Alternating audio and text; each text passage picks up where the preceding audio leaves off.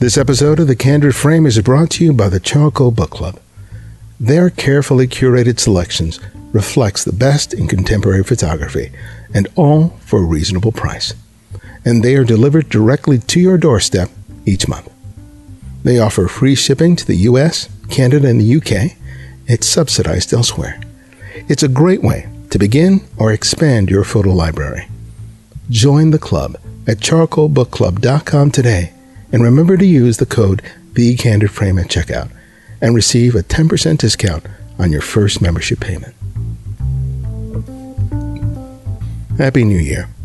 I hope you had a wonderful holiday season. 2022 was a tough year, but we're glad we made it to 2023 and the 16th season of The Candid Frame. Now, when we become serious about our photography, our shared goal is to consistently make good photographs. Hours are spent choosing the right camera, learning to use software, reading books, and drawing inspiration from others. But what's next after that?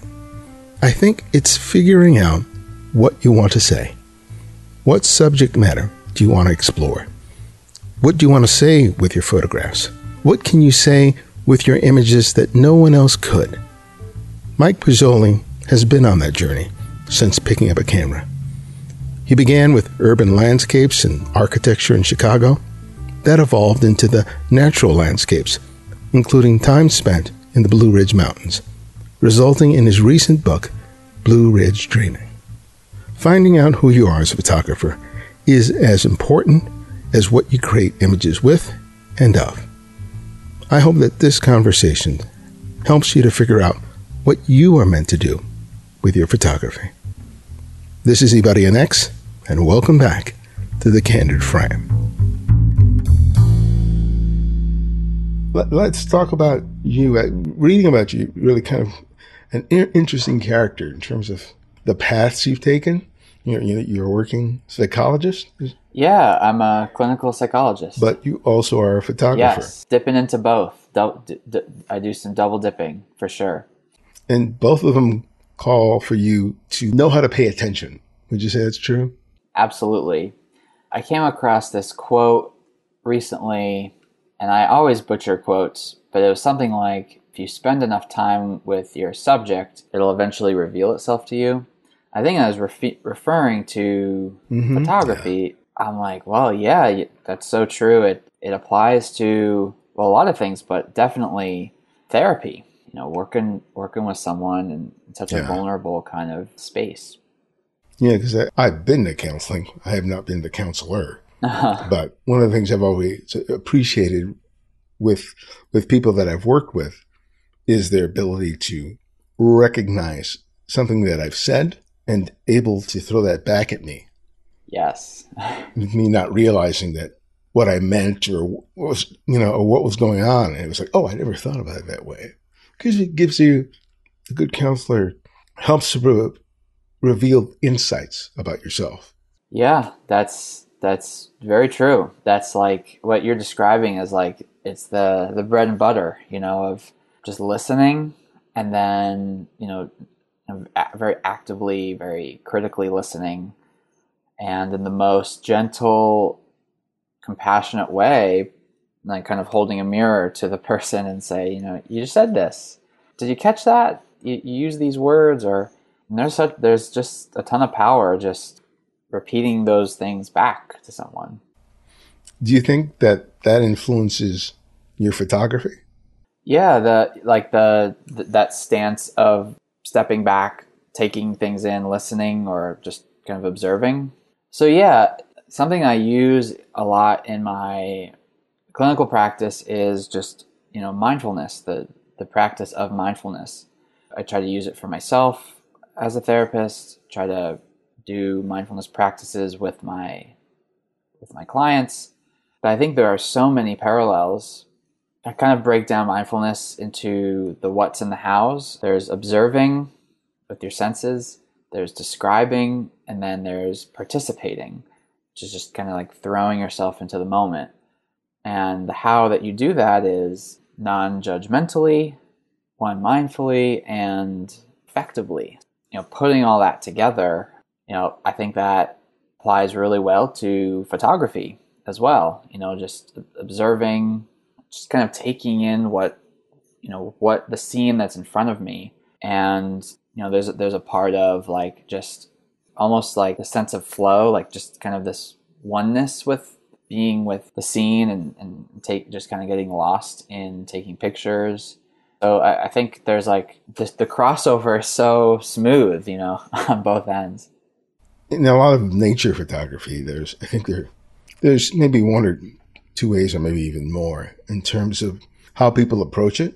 You know, one people will research a location likely that's been photographed countless times before and they'll go out with the intention of making their own version of that scene. Mm-hmm. And then there are other photographers who, you know, will go hiking, go exploring, not knowing exactly what they're getting, going to get, but having a sense that either because they've been there before or just because of their previous research or observation, mm-hmm. will decide to, you know, take a hike and go explore and see if something reveals itself. Mm-hmm. And some photographers have a very difficult idea of difficult grasping getting lost in the wilderness.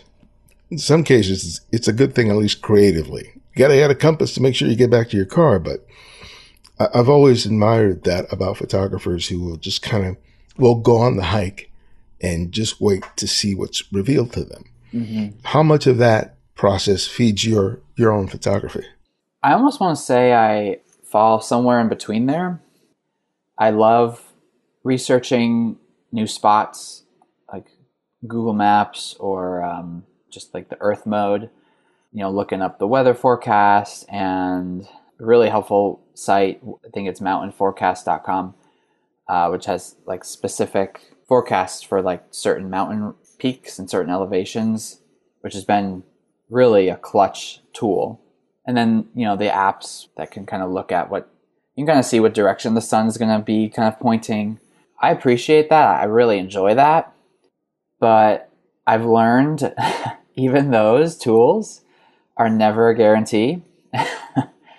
and so I think I kind of balance that with, you know, I kind of, it's, it's good to come in with a plan to be thoughtful about, you know, where you're going and when you're, when you're going to go. And, but at the same time, I'll, you know, and I've learned this the hard way, uh, not to get my hopes up. So the image I have in mind may or may not come to fruition, but I've kind of learned to accept that. Like there are, you know, countless other opportunities to to take a photo along the way, and if I just get like so caught up in that one, like, oh, I have to get this one photo that is really popular that other people have done, and I have to put my spin on it there have been times where you know it's completely you know maybe there's a, a pop-up thunderstorm which you know you just can't plan for.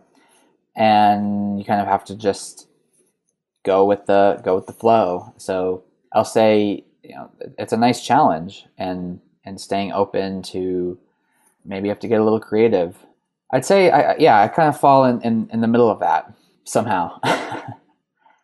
Because the commitment to going out like, for example, I'm a street photographer and even though the world isn't immediately at my doorstep and I have to drive somewhere in order to, to photograph there, there's the likelihood that I might not get anything. But for me, it's not that big of a deal because I didn't have to go that far. Mm-hmm. Right. So I'm not so fully invested that I, I've got to get a shot today. But when you're doing the kind of work that you're doing, it's, it's very likely that you may not get what you, what you want and makes you maybe experience some self doubt, mm-hmm. or you may put too much weight on this particular day in trying to get something. Mm-hmm. How do you sort of work with that and not let it completely pollute what you're trying to do? Mm. Like being in the moment. You know, I have to be honest. Um, you know, I, I, I definitely have those those thoughts and feelings. Like uh, I remember last year, I I was hiking to try to do a sunrise at um, McAfee or McAfee. I'm not sure exactly how you pronounce it. M- McAfee's Knob in um, Virginia, which is the most photographed spot on the Appalachian Trail.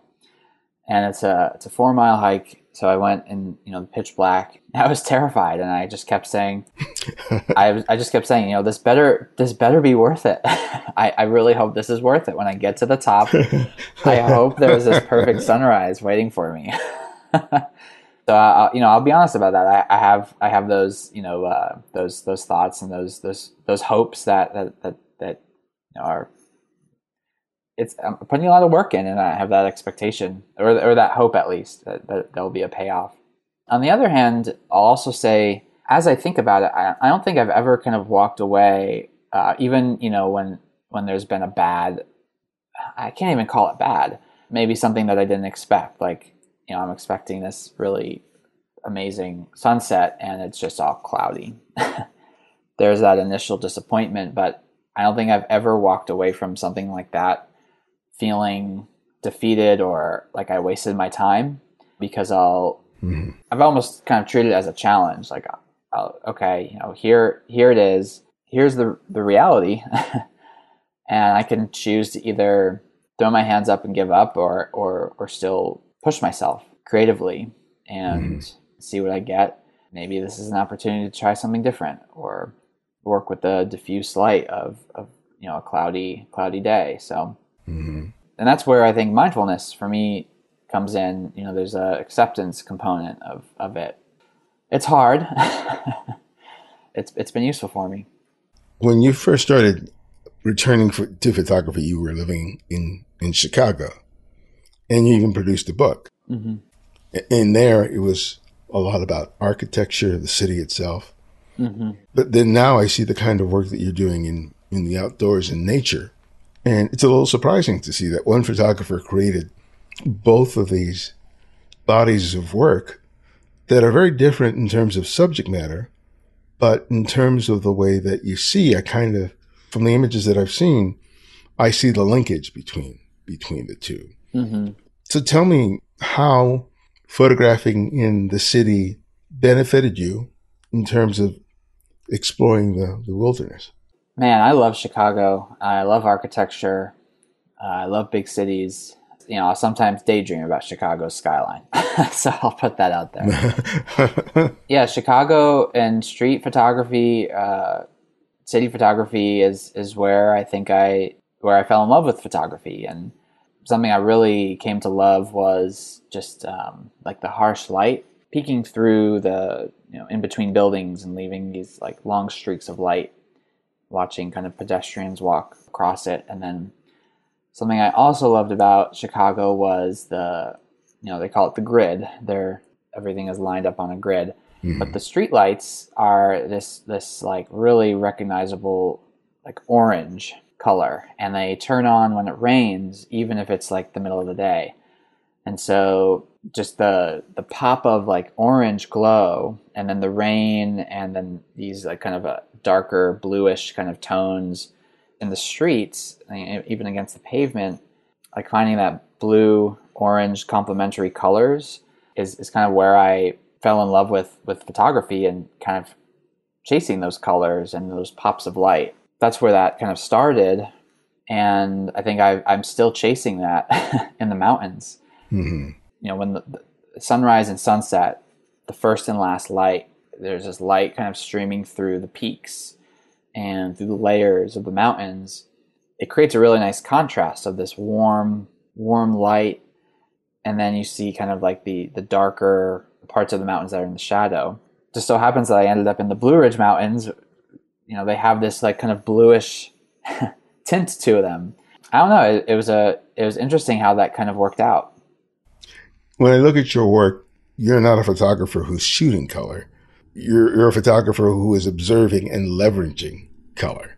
Mm. there's a big distinction between the 2 mm-hmm. There's a consciousness not only of the light and the, and the shadow, but about the relationships of color in terms of how they may complement each other or how they may contrast. Do you think that that sort of observation of color is a direct result of you shooting in, in the street, or what, was it something that you weren't even conscious of as you were doing it? Oh man, you know, I've actually asked myself that question, like where where did this come from? I could get a little psychoanalytic on myself and say, you know, it's from childhood. I, I grew up in New York and was a big Mets fan, and their colors are blue and orange. so, Uh, I, you know, I loved watching the Mets. Um, know, those colors, the, the the complementary orange and blue. That's always something that was part of me. So maybe maybe came came from there. I think also, you know, maybe it just it, it did just develop, and it's something that I that I kind of caught and was just kind of naturally attracted to. Being in Chicago, I think um, you know, if, if, if those streetlights weren't so orange, maybe if it was any other city, who, who knows? Who knows if I if I would have kind of started to look for that that those complementary colors in, in my photos. with the streetlights here in Los Angeles, I grew up with the streetlights that were that orange. Oh, really? Yeah, and they switched to LEDs over the last several years, and it was really strange because I felt like, why is everything everything so dark? Because for, for to my eye, it, it doesn't seem that these street uh, streetlights have gotten any brighter. Mm. To me, it's less so, despite what they may say. That was just something that was ever present. I never, I don't think I ever really thought about the fact that, oh, that's a kind of strange glowing orange. It was just part of the landscape for me. And I can't say that I, I ever used it to a photographic advantage, but I recognized it, that it was there. hmm I think when you have an understanding of how light transform tran- transforms color, I think that that is a great place to be as a photographer Mm. because you, you recognize that there isn't one singular color that's in front of me because if that same thing that I'm observing is shot once in direct sunlight and then later in shade and then later by neon from a storefront, that color is just going to be different things. It will be different, hmm a different, different subject every time I approach it hmm sometimes I've, I, even though I can recognize that in, in the urban environment, I sometimes struggle when I go into the outdoors, being able to sort of apply it the same way. Mm. Was, was that difficult for you? Yeah, when I moved to Asheville, I knew there were the Blue Ridge Mountains, and I knew it has a very small downtown that would not be conducive to very many street photography opportunities. I have gotten down there and, and, and, and tried and gotten a few, but but yeah, I did. I- do feel like I had almost like a mini. I wouldn't call it a crisis, but but I, I maybe call it a. I think I was at feeling like a little stuck. Mm. Oh, you know, what am I going to do here? what, how am I going to work with this? Where where do I even begin? Do you know? Do do I start completely from scratch or or what? I think um, for a while, I, I I think I took a bunch of opportunities just to go out and not really bring my camera, just explore, go on day hikes, sunrise hikes, sun sunset hikes, and um, just kind of see see what there was. Kind of just kind of take it in, and I think I, it wasn't after a couple months till I actually brought my camera out, and I think what what kind of clicked was seeing you know i think i maybe i kind of got lucky but the first sunrise that i actually brought my camera to it was this overlook on the blue ridge parkway. The light was kind of coming in there was a cloud cloud inversion so just this really nice layer of fog and the layers of the mountains and it just the way it was just coming through it's kind of a light bulb went off. Like what you were saying you know the light was touching on different parts of fog and the mountains just these like swirls of color and that's kind of like what clicked for me and i said okay this is what i'm this is what i'm going to be chasing i guess Mm. The image that's on the cover of your book is one of my favorites of yours. It's just a stunning, a stunning scene. If you could share the story of how you came to make that photograph, I think it kind of exemplifies how you approach things and how you see things. yeah it's it's funny because that photo came so close to never happening. Yeah i think the story would would you're right would kind of exemplify my thought process uh, when i'm taking pictures. It was a you know just a, a, a fall fall morning, I, I kind of went out to, as I would usually do, I, I try to catch some sunrises at least a few times a month on the weekend. And I was just kind of driving along, and I'll usually pick an overlook because there's so many. That's something I love about the Parkway to start out at, and then I'll just kind of drive depending on you know what the weather conditions are. It's pretty cool because you know you, you, you turn a corner and you can get a completely different kind of weather situation. Like one side of the parkway could be completely engulfed in fog, and then you turn this corner and it completely opens up. I was just kind of driving, and, and then went to a waterfall called uh, Crabtree Falls, which is r- really beautiful waterfall. And then um, I was driving home. Uh, it was a Saturday morning, and uh, it was still pretty early. Backtrack a week ago, a, a week before, no, two weeks before, I was driving the same area and I saw that little cabin just hanging out. and I thought to myself, I should pull over. Should pull over and just take a picture. And that's a really cool, really cool cabin. But but I, I think I was actually on a time limit. I had somewhere to be. So I was actually rushing home. I was late. um, so yeah, talk about balancing two different parts of life. But but I said to myself, I'm gonna, you know, I'm gonna come back and see what happens, and maybe I'll maybe I'll stop next time. So it was this, this Saturday morning, and I'm driving back, driving past, and I again was running a little bit behind, sensing a theme here. I, I, I drove by it. I said, I'm, I'm not, you know, maybe I'll get it another time. And something, I, I just kind of, kind of checked myself and said, you know, when's the next time, and is it really going to take that long? And you know, why not just pull over? I'll, I'll turn around and, and go back. And so I did and this, the moment I parked on the side of the road, fog just kind of started to clear up, almost like made room for this cabin for me to take pictures of it. And then my, you know, my shutter just like, I just was clicking away like as, as many times as I could. Like I couldn't believe it. The, so the sky was clearing up, but the fog was still kind of lingering and this little cabin looked really cozy and the fall colors were at peak I still don't know why I, I was saying, you know, second guessing myself and not, you know, why I just wasn't going to pull over, but I'm really glad I did. Yeah, so now I just pull over. When in doubt, I pull over and I take the picture. Good move. Yeah. I've had experiences just like that. Mm. And I'm driving somewhere, especially here in Los Angeles. I'll see something and I'm tempted to get to where I need to go. And I go, oh, I'll just pass it up. And then there are moments where I tell myself, what am I thinking? Mm. Turn around, find a parking space, walk over there and make the damn photograph. As a photographer, I have every excuse not to get and do get out of the car and do that. Oh, it's so con- inconvenient. I'll never find a parking space. Blah blah blah blah blah. And there's part of me that just says, idiot, this is what you do. Go out and make the damn picture. It's not going to kill you. you know? right. And I think that's, I think part of it is, is it's about prioritizing.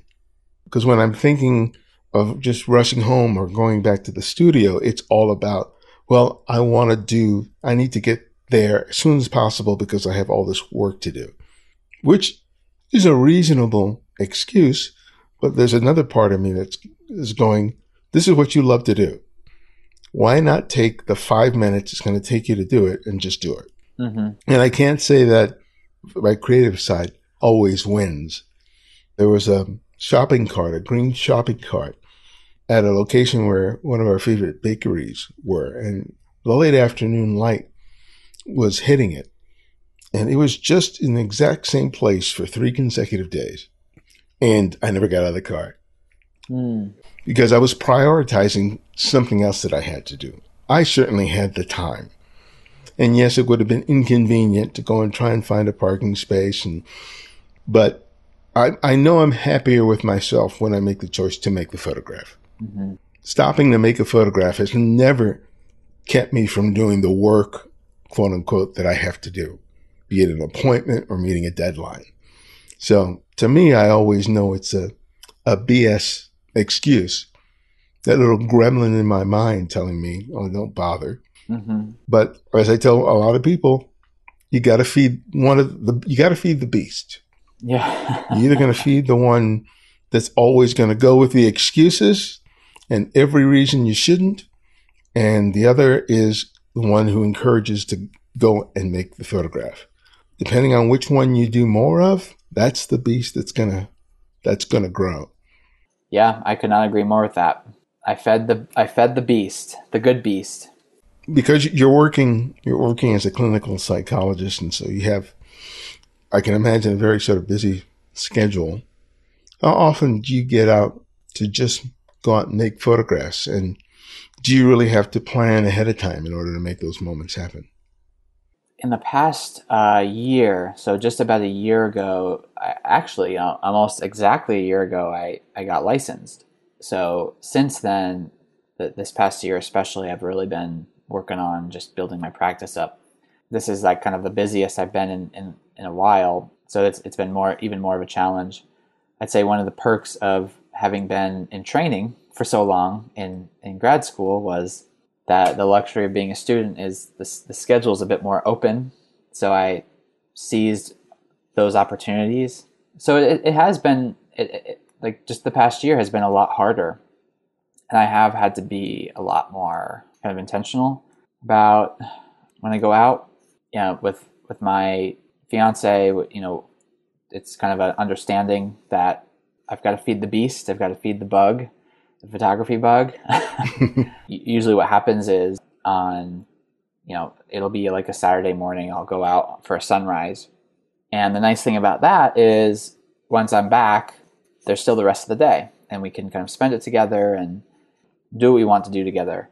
So that's that's actually been a, a nice way to kind of work it in, and I kind of I'm more partial to sunrises now in the mountains. There, there's just a higher chance of getting those kind of cloud inversions and those just the cool kind of fog effects. You know, I, I don't complain about that. So that's that's really the way kind of uh, I have kind of worked it in. In the fall, it's it's also kind of I kind of uh, share. You know, I love the fall. I love the fall colors, and so it's it's just kind of a expectation that I'm going to be out a few more times on the weekend in, in October. I'll just be out more, but otherwise, yeah, sometimes it is a bit more dormant, and sometimes I'll, I'll, I'll use that to edit or or maybe just take a break. It's kind of like the the way I've kind of tried to find some balance this year as things have gotten a lot busier on the psychology side.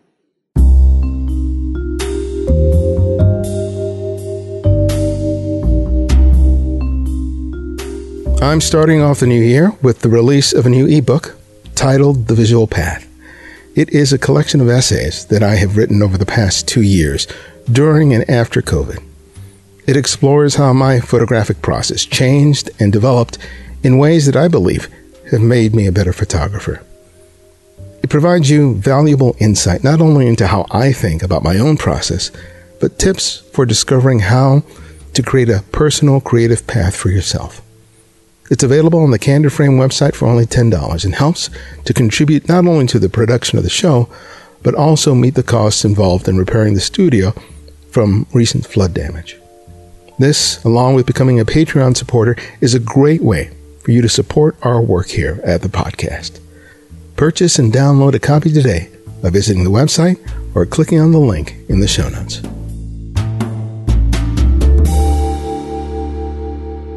It's important to understand and to some degree love your subject. You're very passionate about the Blue Ridge Mountains. What is it about that particular location that makes it such a standout for you and that makes you want to revisit her as much as as much as you possibly can? It's kind of hard to put into words. I think the the Blue Ridge Parkway is, is just very unique, and so you get to kind of just drive it's basically this drive through a mountain range. You know, mountains are kind of steep, kind of cliffs on your side. So I thought that was that was really stunning. To you get such a you're like in you you get to literally drive into the heart of you know the the mountains and drive along the the ridges. I think I've, part of me has always been drawn to nature, you know, even when I was younger, I, I grew up right outside of New York City, but we had a little nature preserve near our near our house. I would just always be drawn to it and, and go there. There's a little stream just down the street. This was in the suburbs.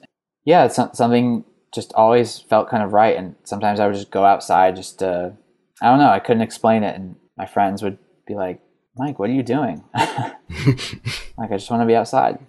So I, I, think there was something from the very beginning. And I know that kind of sounds weird, but I think when I first visited Asheville and the Blue Ridge Mountains, um, it was in the summer and everything was just so lush and so full and just reading more about the history of it and how how ancient those mountains are and you know how uh, just the biodiversity in them and and you know you know so many you know ecologists do do so much research there. It's just so just such a rich kind of fertile kind of place sometimes you know i'll be walking around and feel like i'm in like the middle of a jurassic park movie.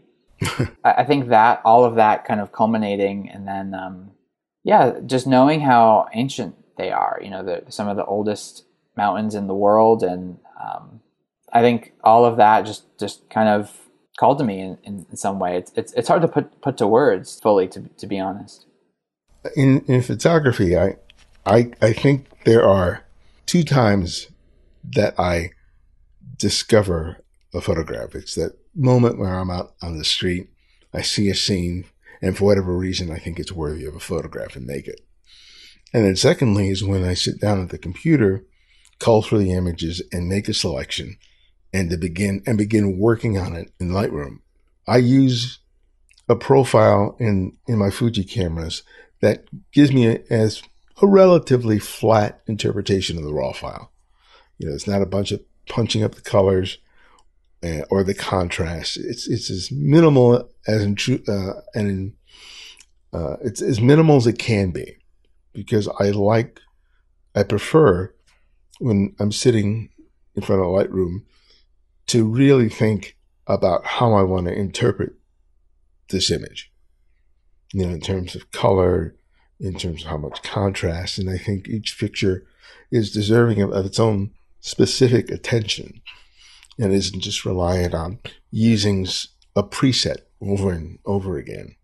But I'm, I'm really curious to hear about your process, you know, from working with the raw image and when you have the chance to really re-examine what you made and interpret it in a way using software that really speaks to both what you saw, but what you felt when you saw it. Yeah, so um, I definitely well, it starts starts you know before the editing, like you know, like you had mentioned, uh, I'm I'm always kind of looking for those pictures that are gonna. I, I like that word leverage the color. You know, the the darker mm-hmm. bluish tones with the the the warmer kind of brighter tones. So I'm always kind of looking for that, and then I do I, I use kind of like a a base kind of preset that I've made um, as uh, that really just works on the the, the S curve. Mm-hmm. Yeah, every every image is different depending on you know the where the light is coming from or what kind of you know textures or you know just ba- just based on e- yeah it, each picture is unique. Like like you had mentioned, I definitely agree with that. So sometimes I will spend hours on one picture and then just throw my hands up and be like, you know, something something isn't clicking with this. And I'll let it just sit for months and just wait for it to kind of come back up to me. Uh, there have been other times where, you know, I shoot it the night of or the day of, get home, I'm like, that's the one, quick edit, and boom, it's ready to go. Mm-hmm. I'd say that's that's rarer for me. I'm, you know, people will. Eh, I think most people who know me would say I'm. I really like to take my time with things, so mm-hmm. so it, will usually be this the slower the slower version. But yeah, I, I will spend hours sometimes on on these editing these images. You know, something I have I'll also tried to really do is I have Photoshop, but I, I, I really haven't used it. I, I, only know like a couple tools from a class in college. I don't really, I don't know it too well, but, but with Lightroom, something I've always appreciated is anything I edit is, you know, I, I'm just, I'm working with what's already in the, the image. And there are times where I'll lower some of the other colors. For some reason, green and I just don't don't work well together. so uh, a lot of times I'll, I'll I'll usually desaturate the greens, you know, kind of really to kind of help create kind of that just that isolating, just isolate the the oranges and the and the blues. But yeah, it, it comes down to fine tuning each each photo and, and what feels right and how I kind of want it to feel. It has to have that pop of warmth, but also a, kind of these dark shadows. I have a lot of fun editing each one.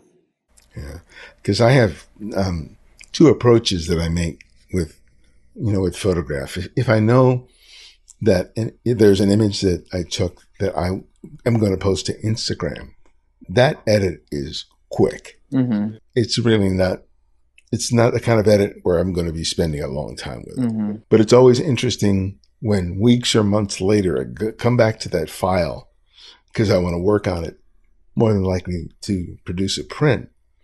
I pay it, I start paying attention to the more subtle nuances that exist in the photograph mm. that you can't possibly pick up when you're doing a, a fast, fast edit. And I really enjoy that time because I get to rediscover the scene in, in much the same way when I made made the photograph. That's been important to sort of understand the importance of waiting to explore the image in software, be it Lightroom, Photoshop, you know, whatever, whatever else is, is out there. Every time I approach a file, I'm doing something different. Even if it's the same image and I'm returning to it, to it months or years later. I, I think that much of it is, is about it's not so much about look, but it's more about feeling. I want to feel the image after I've done all that work. It's not just because I want to sauce it up with a bunch of filters and S curves and sort of pre- resets. I want um, presets. It's I want it to feel the way I felt when I discovered the scene in the first place. Mm. And I, I, but I don't want to have an image that is so polluted by all the bells and whistles that the software provides that it becomes more about the technique than about the photograph. Do you struggle with that yourself? Um, yes, absolutely. You know, it, has been interesting. Even as Instagram, I've I've noticed has been changing, moving more to like reels, and you know, a lot a lot of the photographers I follow are are doing more like tutorials and mm-hmm. before and afters, and you know, I'm, I'm learning a lot. I'm like, oh, there's that technique I could do. There's that technique. And, uh, you know, just to be honest, it's, it's, it's, sometimes I'll find myself getting intimidated. Like what, you know, well, I don't, I don't use that. Should I be using that? you know, it's, it is very tempting to think about that. Like, and I have to be very careful to, to not let that kind of seep into, well, at the core of this is, yeah, I, I love what the way you put it. I'm rediscovering the very feeling that I had and that's something I've, I've, I've kind of always kind of told myself I'm, I'm shooting what I feel mm-hmm. and staying connected to that when there's all this other noise out there and yeah, like how, you know, how is this person editing? Is this like theirs or how is this going to do on, on social media or something like that? So I think it's, it's, it's getting even harder to, I think, in, in my opinion, it's, it's getting harder to, to, to stay connected to that that original that feeling that what drew drew me to that that composition in the first place but when when I stick with it, it, it feels right. You know, there's a feeling to it. It feels there's the feeling of peace. There's a feeling of comfort for me, and so yeah, just kind of sticking with that is uh, yeah, it's it's it's hard. Uh, I, I've definitely struggled with it, and um, you know, it's it's a it's a fine line between wanting to grow as a photographer and you know expand your repertoire, but not compromise the original vision. You know, why am I shooting? coming just coming back to those those basics. What, what do I love about photography? Yeah, I'd say you know it's definitely sometimes a struggle. Yeah, but you have to come to the point where you trust yourself and trust your your process, even though you may not see it reflected in other people's other people's work, which I think is a good thing because if you're not seeing it in other people's work, then it's more than likely it's unique to you. Yes. but because you're not seeing in other people's work, it makes you question whether you're doing things right, quote unquote. I think that's a struggle that every photographer has, not just once, but multiple times in their photographic lifetime. Mm-hmm. If it feels right in your gut, you just got to go with it because there's always going to be some yahoo who wants to point out what you're doing wrong.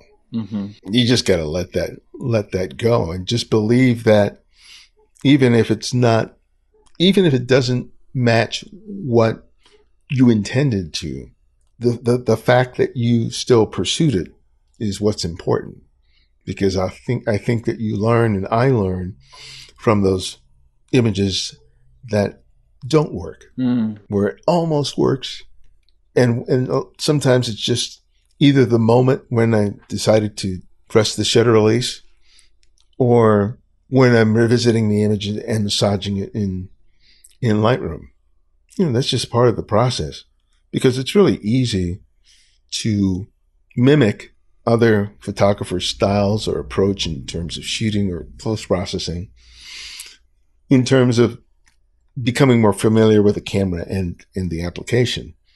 But at some point, you got to step out on your own and, and just embrace who you are and how you are when you're, you're using the camera.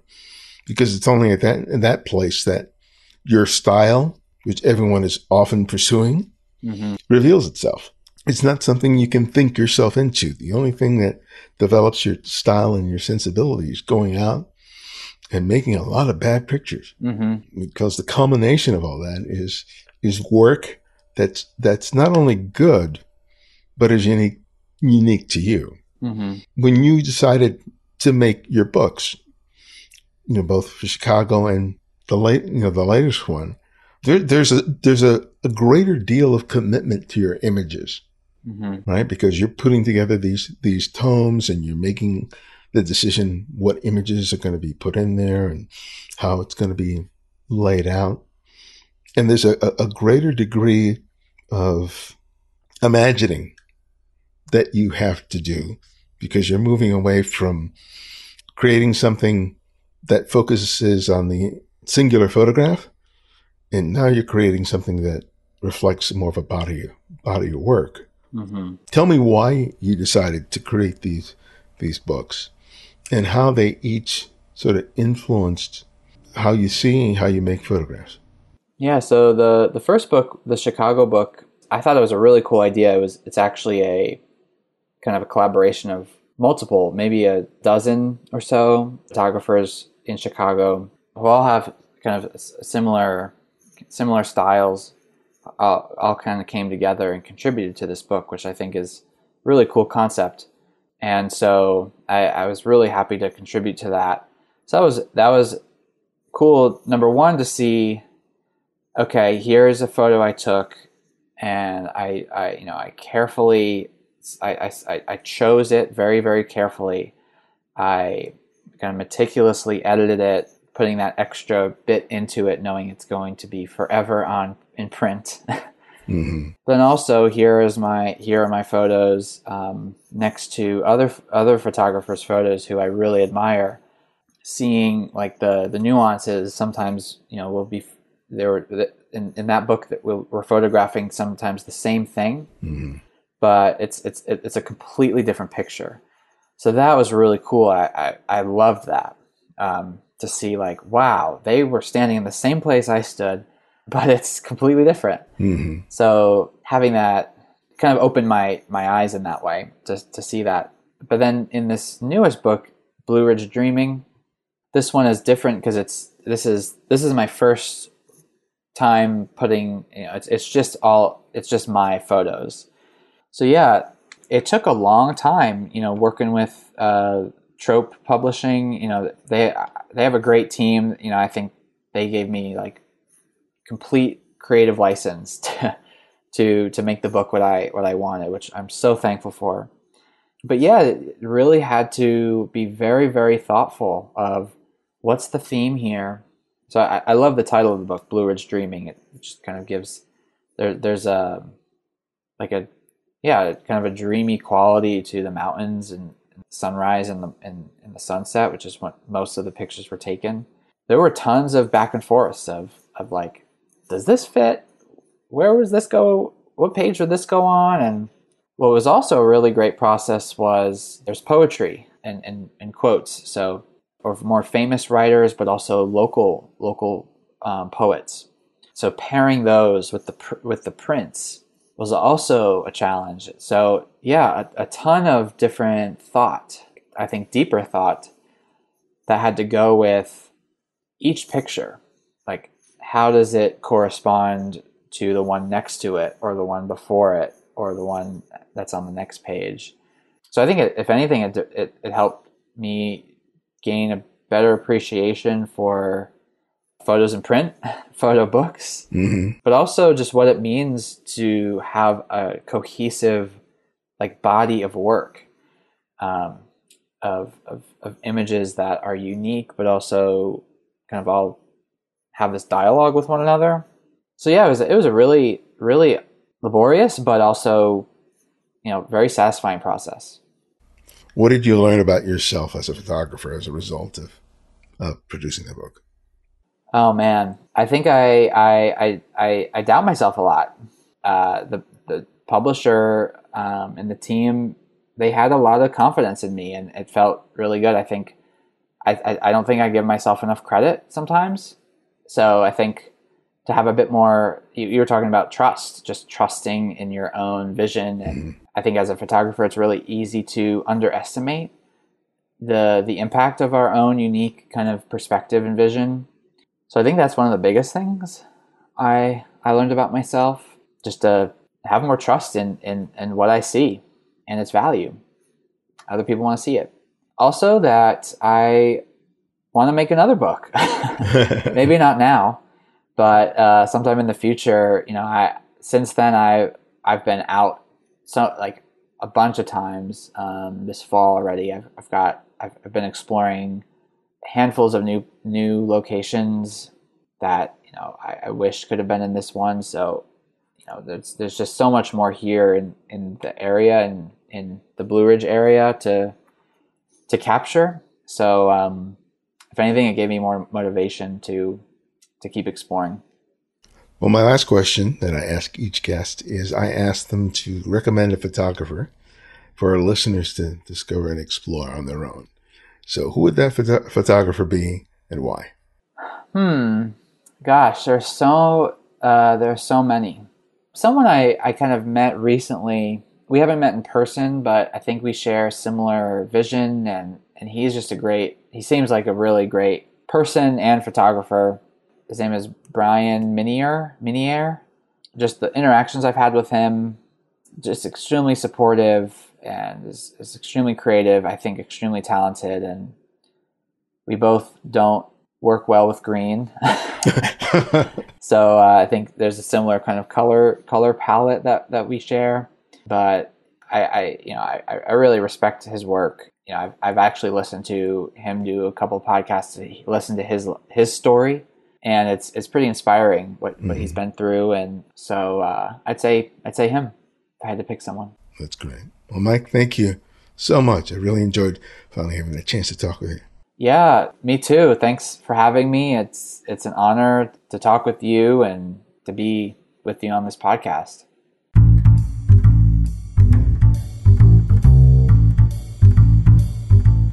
Thanks to Mike for joining us. Find out more about Mike by visiting beacons.ai.mpv Comeback Kid. And Comeback Kid is C O M B A C K I D.